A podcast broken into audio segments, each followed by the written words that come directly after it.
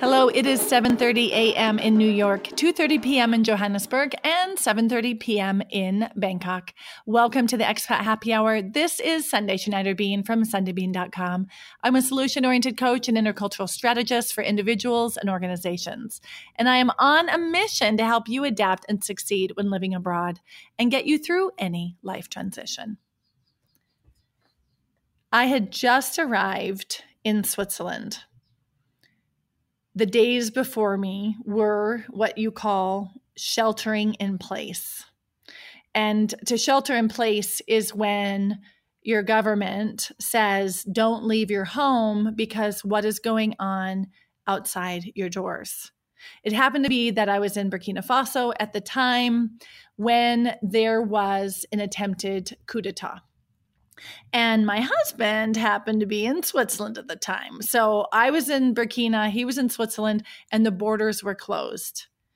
Sheltering in place with my kids, hearing what we told my kids was the sound of popcorn, which was the sound of either bullets or blanks outside of our door, and wondering if anything was going to go amiss. Thankfully, we found an opportunity when the borders opened to leave Burkina and find a bit of peace in Switzerland temporarily to regroup. And that day, when I got back to Switzerland, we were welcomed by dear friends and they said, Sure, you can spend the night here. My husband was actually going back to Burkina in a day or two. And we were standing outside looking at their beautiful house and their pool. I decided to go in and take a shower as I'm down the stairs getting ready to get in the shower, I hear a siren and I duck. I was surprised at how my body responded. And the siren was simply a siren from a alarm for the pool. If a child jumps in, then the alarm sounds and everybody knows you need to be alerted to check the child in the pool. But I was shocked at how I ducked. Later that week, also when a plane went overhead, I felt the sensation to duck. And I thought, is this like a little bit of PTSD? Is this a little bit of trauma from that situation? And in that moment, I had so much respect for people who really do go through trauma, who have deep traumatic experiences where what is happening to them has an impact on them that goes beyond their control. So, this is an important topic trauma and transition, one that affects globally mobile families living all over the world who have sudden, abrupt transitions, might have sudden family loss, or even political upheaval an important topic, and I'm so grateful to have an expert with us today, Shellee Burroughs, who is a transition and trauma specialist and also a registered art psychotherapist to help us understand trauma better. So, welcome to Expat Happy Hour, Shellee. Thank you very, very much for your wonderful introduction, Sunday. Well, I want to tell them a little bit more about you so they understand why I'm such a big fan. So, I know that you were born in England, you moved to Wales, you have a Canadian father. So, you were basically a TCK from birth. Now you're raising TCKs, third culture kids. Although you're right now based in the UK, you've lived and worked in the US, Australia, Japan, Canada, and Malaysia, right? You get it. You understand expat life. Not only has Shellee lived the life, but she's specialized in supporting highly traumatized and abused children and teenagers since 2003. I mean, how amazing does a person have to be to say yes to that kind of support? Right? What kind of resilience can you imagine Shellee has when that's the work that she's doing? She's worked for the National Health Service in the UK with First Nation teenagers in Canada. And this is the interesting thing with international school students in Malaysia. And what oh. I found most interesting was that Shellee shared with me that she was amazed to find similar levels of trauma and PTSD symptoms in all three of these groups. Yeah. Right. So that is amazing, Shellee. So thank you for being here today. And I just want to say thank you for the important work that you're doing for the global mobility community. Thank you very much. it is so important. I can't do this work, right? That's way beyond my professional scope. Regular parents can't do this work. It's it's really truly an important contribution. Before we dive in, I would oh, could you define for us in the most basic sense what is trauma? Well, there's different types of trauma, and a very simple way that I found of describing it that actually made sense to a lot of people was there are small T traumas and large T, large T traumas. So large T traumas, big ones are kind of the transition, loss, bereavement, war, terrorism, very, very high levels of trauma, the things that are more obvious to us. And for a lot of people, it can be physical attack, it can be childhood neglect, physical abuse, all of those big T traumas. Small t traumas are the smaller traumas that are more to do with how uh, how we are going on in our daily lives. So it can be things like, for instance, the loss of a pet could be a small t trauma for many people, but it's how your brain perceives the trauma. So small t traumas they can be frequent moves, frequent changes, friends leaving school, you moving to another place at very very short notice. But over time, those small t traumas can kind of stack up and have more and more of an effect. Now, the jury is out at the moment whether small t traumas can add up to make big T traumas or even post traumatic stress disorder called PTSD. And some people say that it can, and some people say that it can't. My rule of thumb as a clinician is that if I am looking at a case by case, an individual, and their symptoms are increasing, they are struggling more, they are disconnecting with daily life, there is more avoidance, there is either higher shows of emotion where they are crying or becoming very angry, or they completely shut down. This is where I assess by case by case basis. And children, okay. teenagers, and adults all perceive trauma quite differently. Right. Oh, I just, I mean, I have chills when I think about this because when there is either a big T or a small T trauma, yeah, um, it's not that just one person is impacted. It impacts the entire family. Yes yes it does. And you you may have for instance if you have say in my case children when i moved uh, the older children they perceive it in one way. The younger children perceive it in another way so you may have younger children that are not developmentally able to fully understand what is going on, who might seem to breeze through transitions, whereas you will have older children or teenagers that have to say goodbye to their friends, don't want to move, or conversely, you will just have different factions within the family where some people want to leave and some people want to stay. Right. So here's the thing. I my intention today is not to paint global life as this traumatic experience that people should um, avoid. Because if anybody's ever listened to my podcast, you know I am all about making the most of your life abroad and and enjoying it, embracing it, cherishing it. And I think that when we're smart about small T traumas or big T traumas, we can make smart choices in how we support ourselves, how we support others. And these, when we hear the word trauma, it feels like an exception to the rule.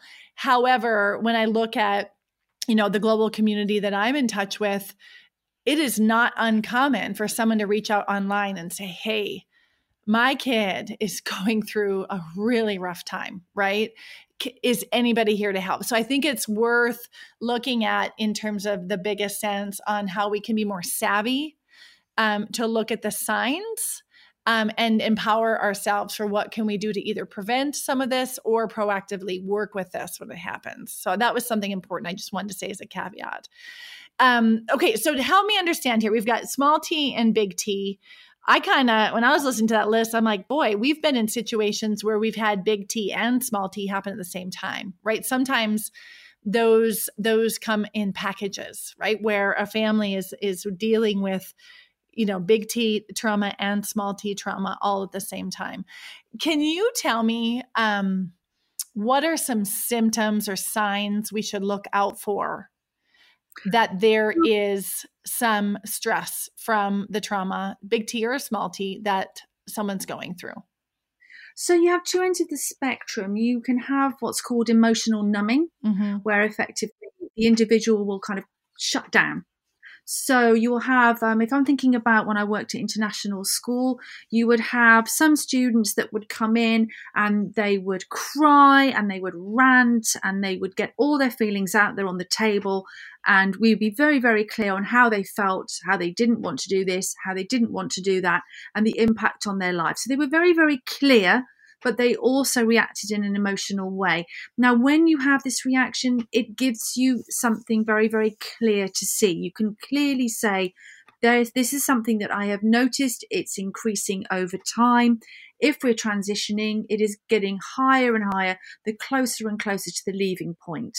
But the other side of the spectrum is when effectively the individual shuts down or switches off. Mm-hmm. So they're so overwhelmed, they might come into a session and they not really might not say anything. I mean, you have that kind of classic sort of teenage boy response where they just sort of mm, make this kind of noise and maybe roll their eyes.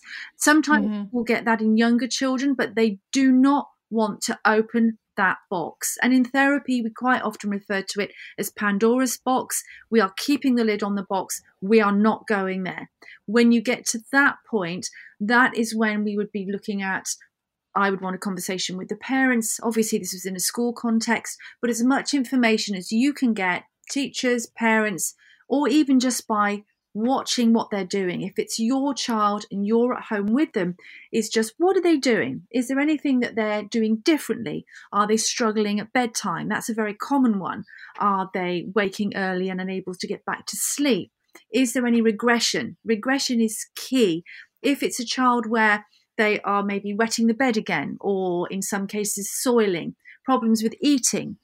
Older people, it might be a case of issues with eating, um, self harming, or just a kind of change in behavior which seems to have come completely out of nowhere.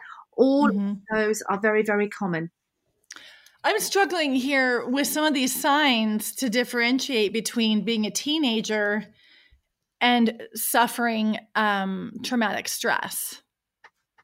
With this, I would say communication is key. Now, I know I, I have teenager myself that communication with teenagers can be quite difficult, and also they're wanting to assert their control and be uh, in control of what's going on. So they're not usually the most giving of information.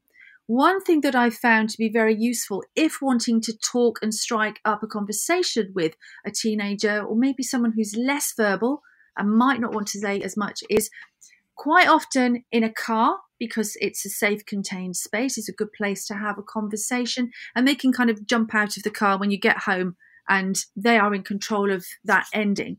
The other part of the equation as an art psychotherapist is the use of images.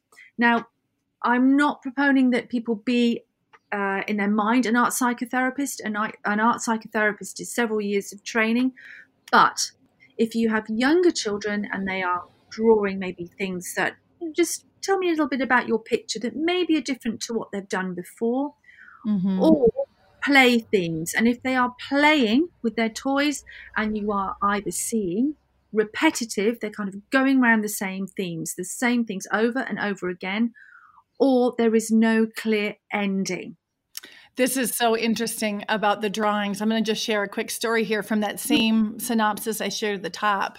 You know, uh, during this time of sheltering in place, I my I was staying with an American friend, and we we really tried to create a fun environment as if it was like a five day sleepover, and um, we put movies on. You know, we had young kids. We put movies on, and you know, made popcorn and did all these things. And I really thought.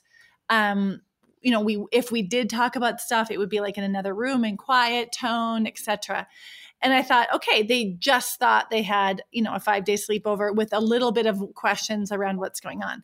When i landed in switzerland um, i watched my kids drawings in um, at a relative's house and they were of tanks they were of people in camouflage. There were because there was a tank that um, we drove by when we were getting to the airport because that was what was going on from a military perspective when we were there. So even though I thought I was sheltering them from that, they were absorbing it, and I discovered that by paying attention to their drawing.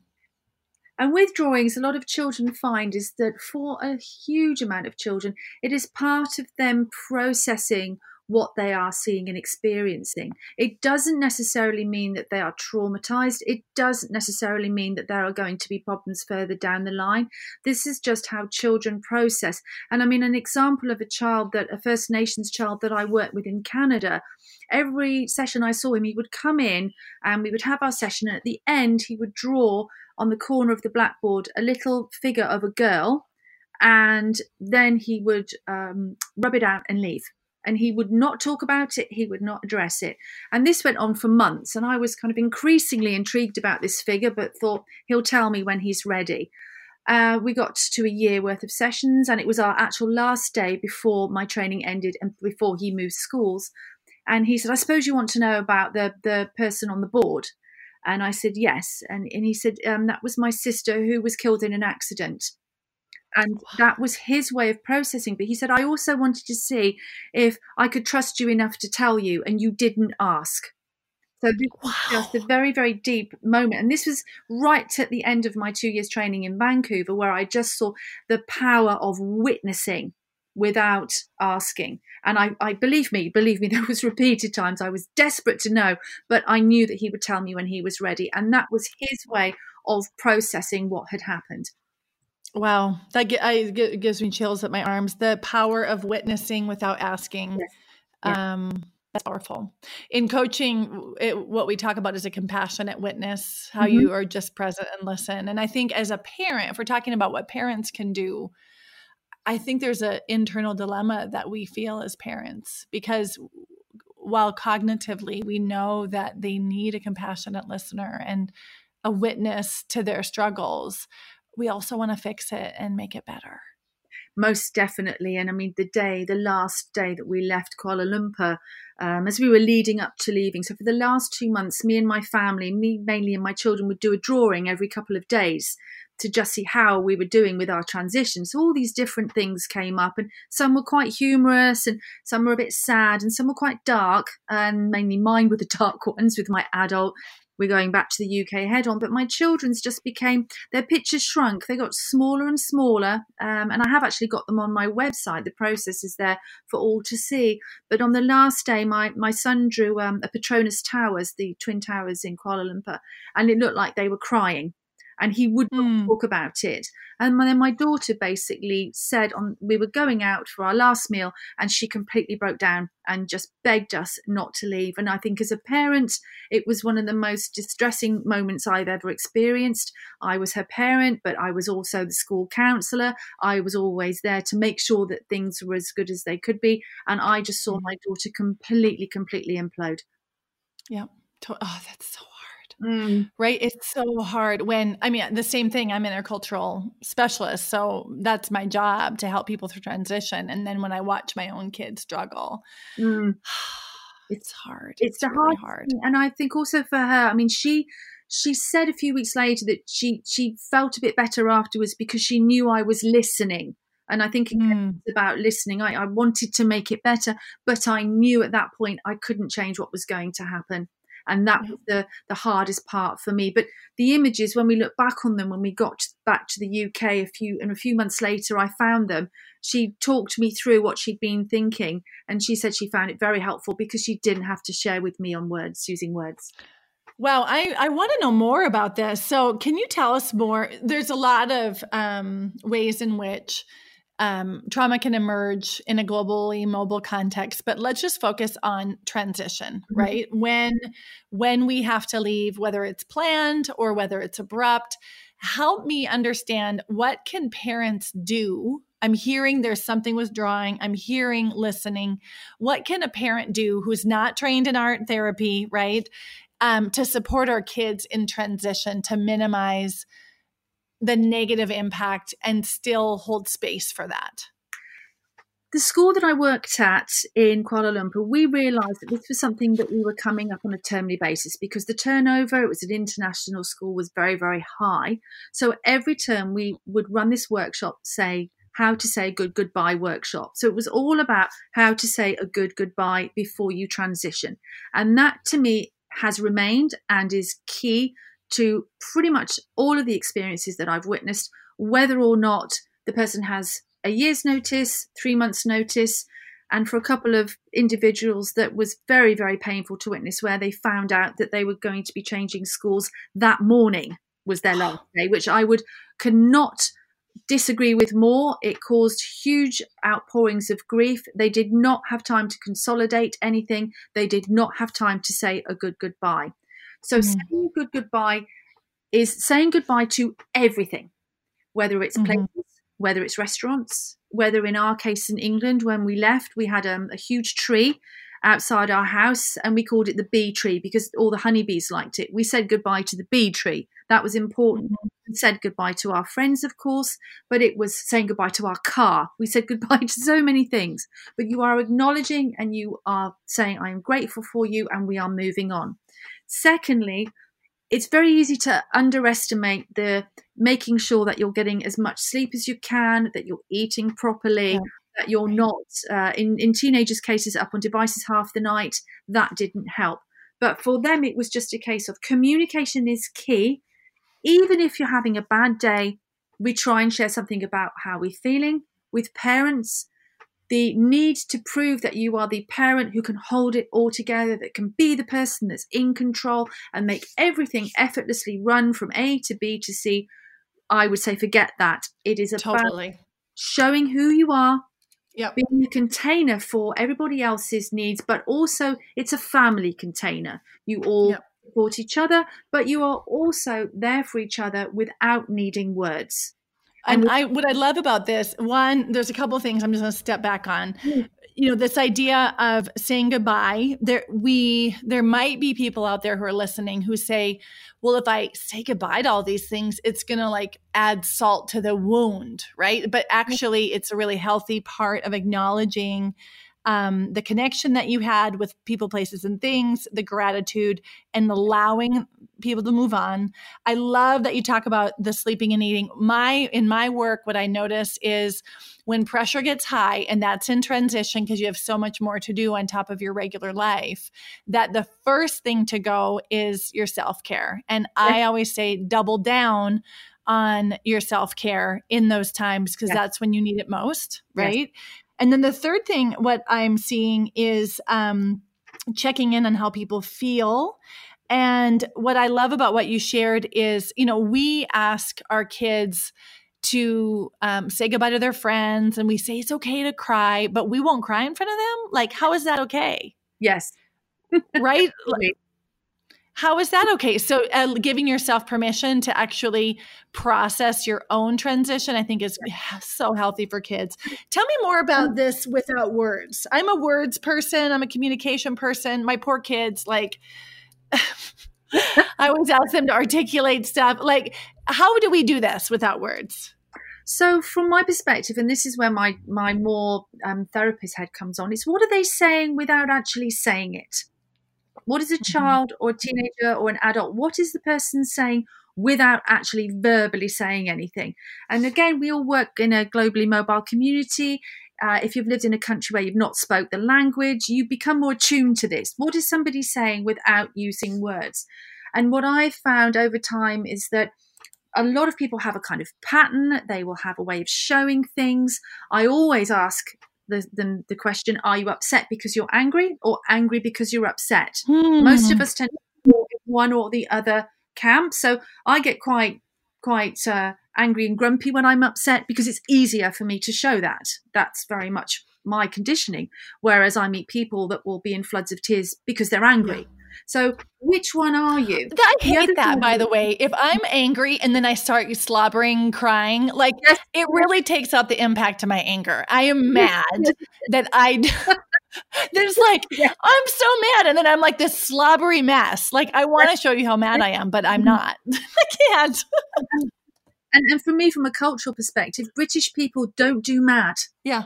They don't do mad in, in, in the same way that I do. So I, I would say that it's uh, part of my Scots Irish background. I said they're kind of banging heads together, mm. but it's with that. What is the person trying to tell you? Mm-hmm. Is there something?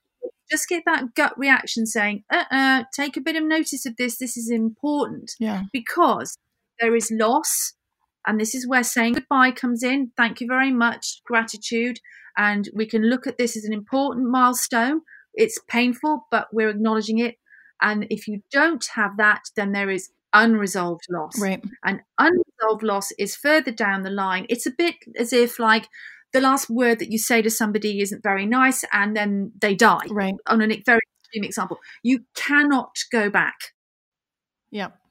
So I love what you said milestone there. I just want to touch on that for a second because I think continuity in our global mobility, you know, if you're a rotational expat, I mean you might be a love pat, you might you might be living abroad for other reasons, but the ones who are rotational who know they're going to leave every 2 to 4 years, let's say, there there needs to be continuity in the story if everything is always changing, right? Yes. And I love that you talk about milestones because when I think about that, it's this is a stone, a celebration, a moment in our entire journey. Yes. Yes. Right? There's it's not disconnected. It's part of the journey. Yes.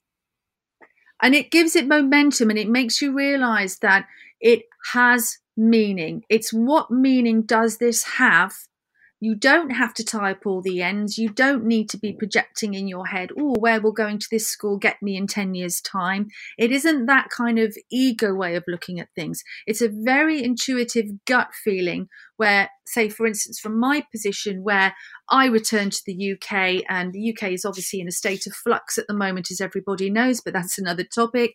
I can't work because the legal requirements for me to get my my um, my permission to work have changed significantly. Uh, my children are at school living their life. My husband is at work leading his life, and I'm at home cleaning the toilet and wiping mold off the walls. It's very mm-hmm. difficult to see milestone in that kind of point of view when I'm in that place thinking, I hate this. I've left my nice, warm, uh, big apartment in Malaysia and now I'm here dealing with this. But there is that looking forward where does this fit? What can i learn from this? What is this bringing to my table? Mm-hmm. where does it fit? Yeah. what can i learn from this? And what does it bring to my table? Yeah. Very good. Oh there's so much to do. So we've looked at what parents can do. I'm hearing so far is observing your children mm-hmm. which it, of course it sounds obvious but let's be honest when we are in the middle of transition, it is so easy to get self-absorbed, yes. right? Like you, you have all the things you have to do. Yes. You know, you're feeling your own stuff, and you just want your kids to have clean underwear and food yes. and sleep and shower, right? Like, let's be honest. So, just taking a, a step back and a moment to observe the patterns. I think my husband's better at that than I am. He's really good about noticing mm-hmm. slight changes in the kids. And I feel like I'm the one who's like running the show, you know, the routine, like get up, brush your teeth, eat the food, get on the bus. And I think that because he's not as physically around as much as I am, he's the one who notices it from the yes, meta level. Right? people find that. That's a really good point. So that's really so observe, right? Or maybe you can ask your partner. Like if I know that about myself, I can say, "Hey, have you noticed anything different?" Or "Can you help me look?" to see what's going on yeah. right so i think that as a if you're in a partnership and you're co-parenting that might be something you can do i'm hearing um this this planning and ahead you know this really how important it is to acknowledge um the goodbyes and show gratitude i like what you talked about what what meaning does it have? And asking you could ask your kids that yes. um, what meaning that experience has for them. And then um, inviting some things like if you do have younger kids watching the drawings or tell me more about this thing that you were doing you know, leading up to the transition, did you make your kids sit at the table and draw? Because I don't know if my kids would be into that. Tell me what you did. I did to start with, and then I realised that I think several drawings in that that that, that wasn't going to happen every day. My my children by that point were they were just as drained as I was. So I realised that if it was going to just be me, then it would just be me. If they were going to join me, then I would give them the choice, and that's basically how it mm. worked. So some of them are just mine.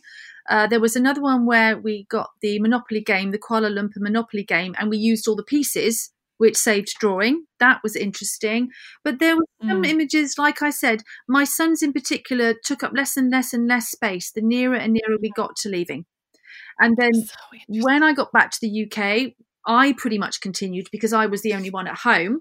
And it was really interesting looking at, at my images. But it was my kids, they basically said that they wanted to come back because we came back to where we started. And the one thing I mm-hmm. would touch upon in transition and difficult transitions, coming back to exactly the place you started in can be one of the most difficult transitions to ever go through. And I, yeah, my, my kids are resisting it. I mean, I'm talking to one of my sons is like, nope, mm. nope, I want to go somewhere new. Yes. He, he doesn't even want to think about it. No, and my children, I mean, they came back, and I mean, for um, just to make a point, about six weeks ago, my so my daughter's a year before high school, so she's in UK year six. She's she's eleven years old. I took her to see her teacher. Her new teacher was reporting about her work, um, how well she was doing, but said I've got some sort of queries about the way she writes, the the way she phrases things. And I said, well, she's come from a different system, and the teacher had no idea what I was talking about. She said, I really, really, what do you mean new system? I said, well, she went to school in Kuala Lumpur.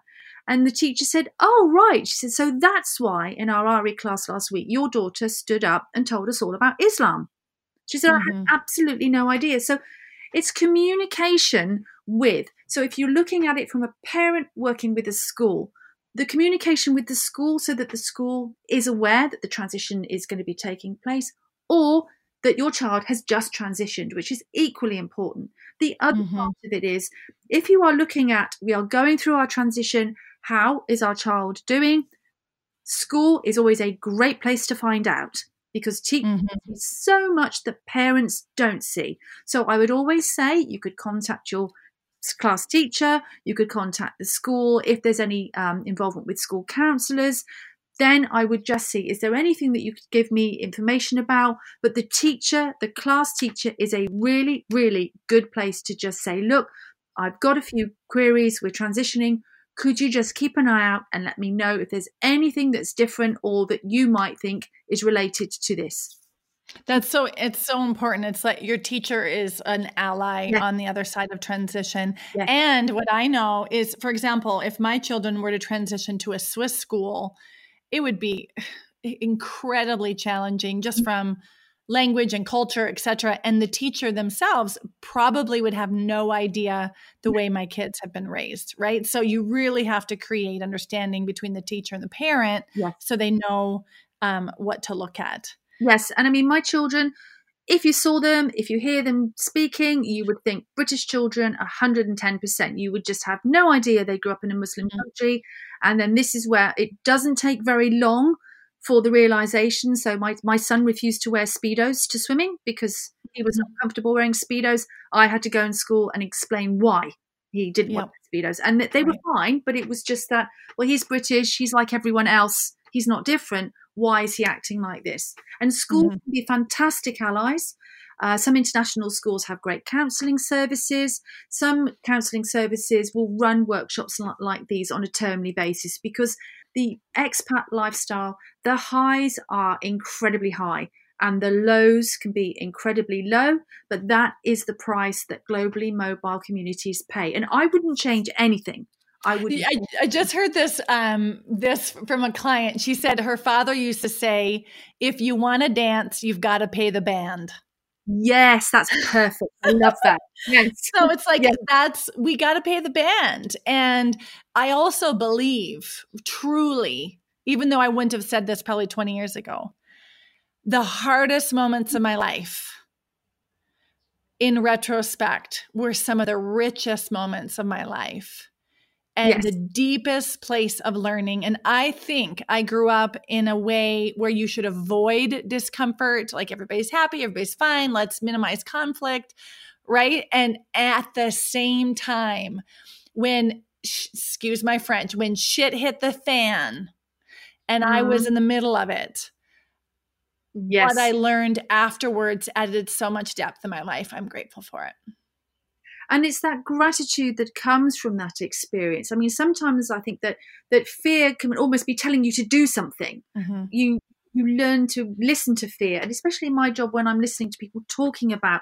fear and the emotions that come with it and at the moment i work with quite a few um, um, Asian children that have been adopted by European parents. And I'm listening to the trauma in their backgrounds and the fear and the part of you that doesn't have words, the limbic part of your brain, your gut reaction. There aren't words, there are only feelings. Mm-hmm. And that very, very hard to manage if you're a words person, mm-hmm. if you're a words person. But I would also just like to say is that with most individuals, transition is something that we learn to manage. It doesn't mean that it's easy. We find our own processes, we find what works for us. For children, it might just be a case of, well, this is what I did and I've got new friends.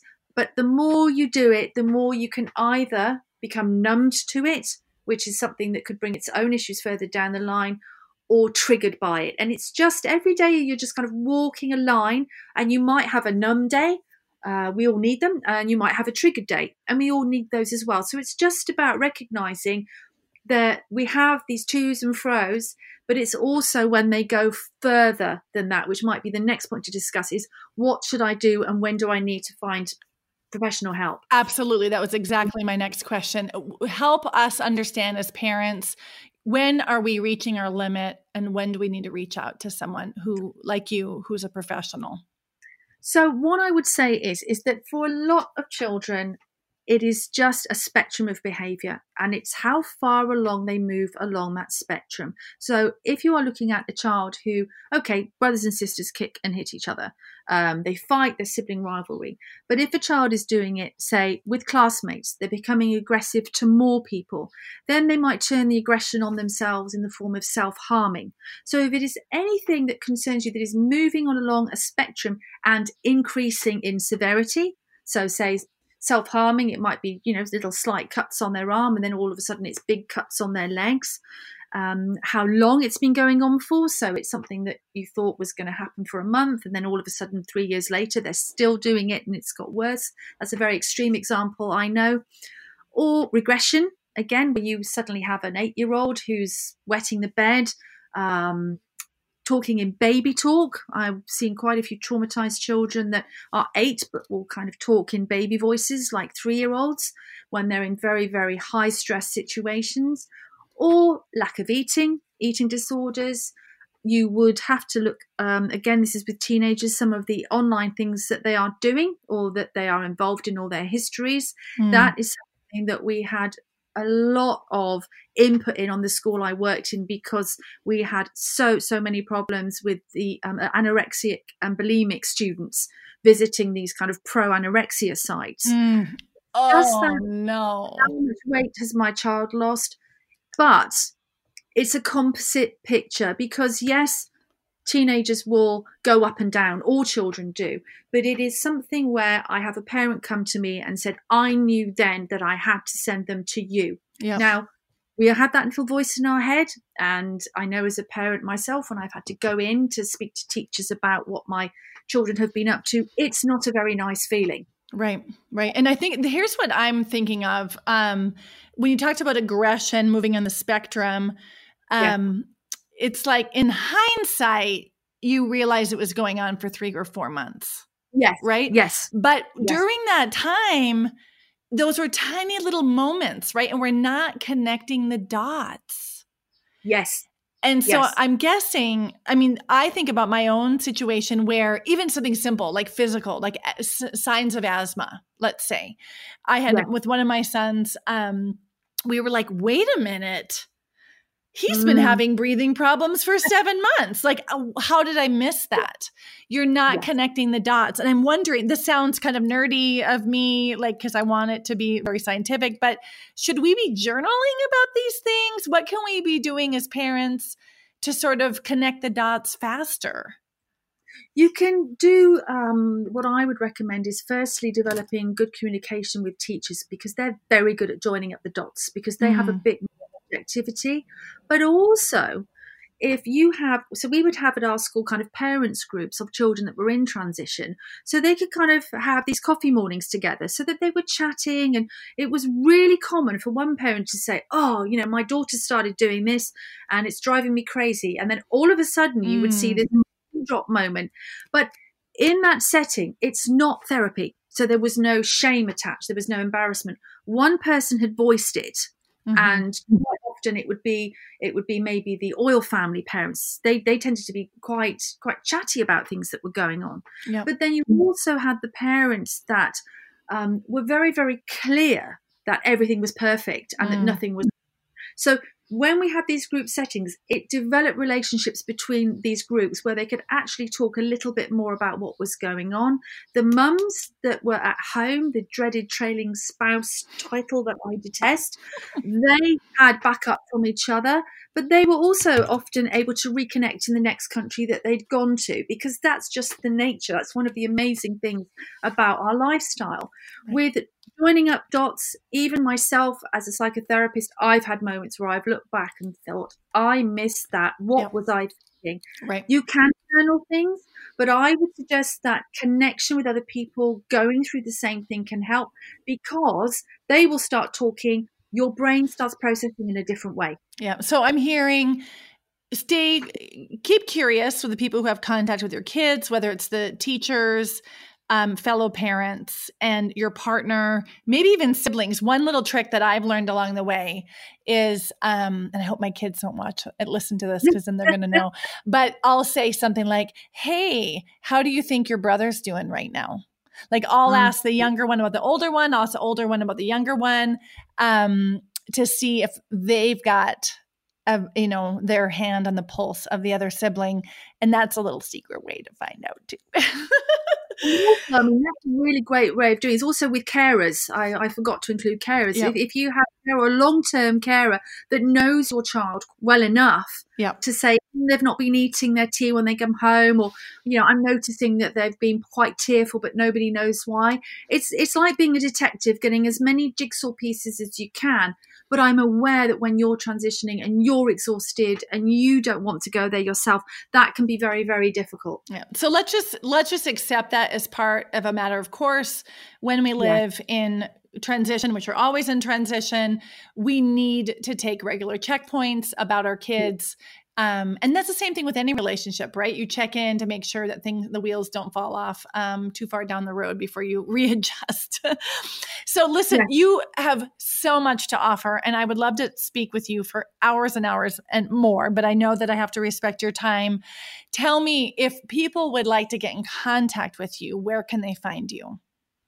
Yes, if you go to my website, which is www.shelleeburroughs.com, um, I'll spell, well, my, my name is up there, isn't there? People will be able to see the spelling of my name. I will put the me- link in the show notes. Yep. The link is there. Um, all the information and contact details are on there. The images that I did with my family and myself are on there.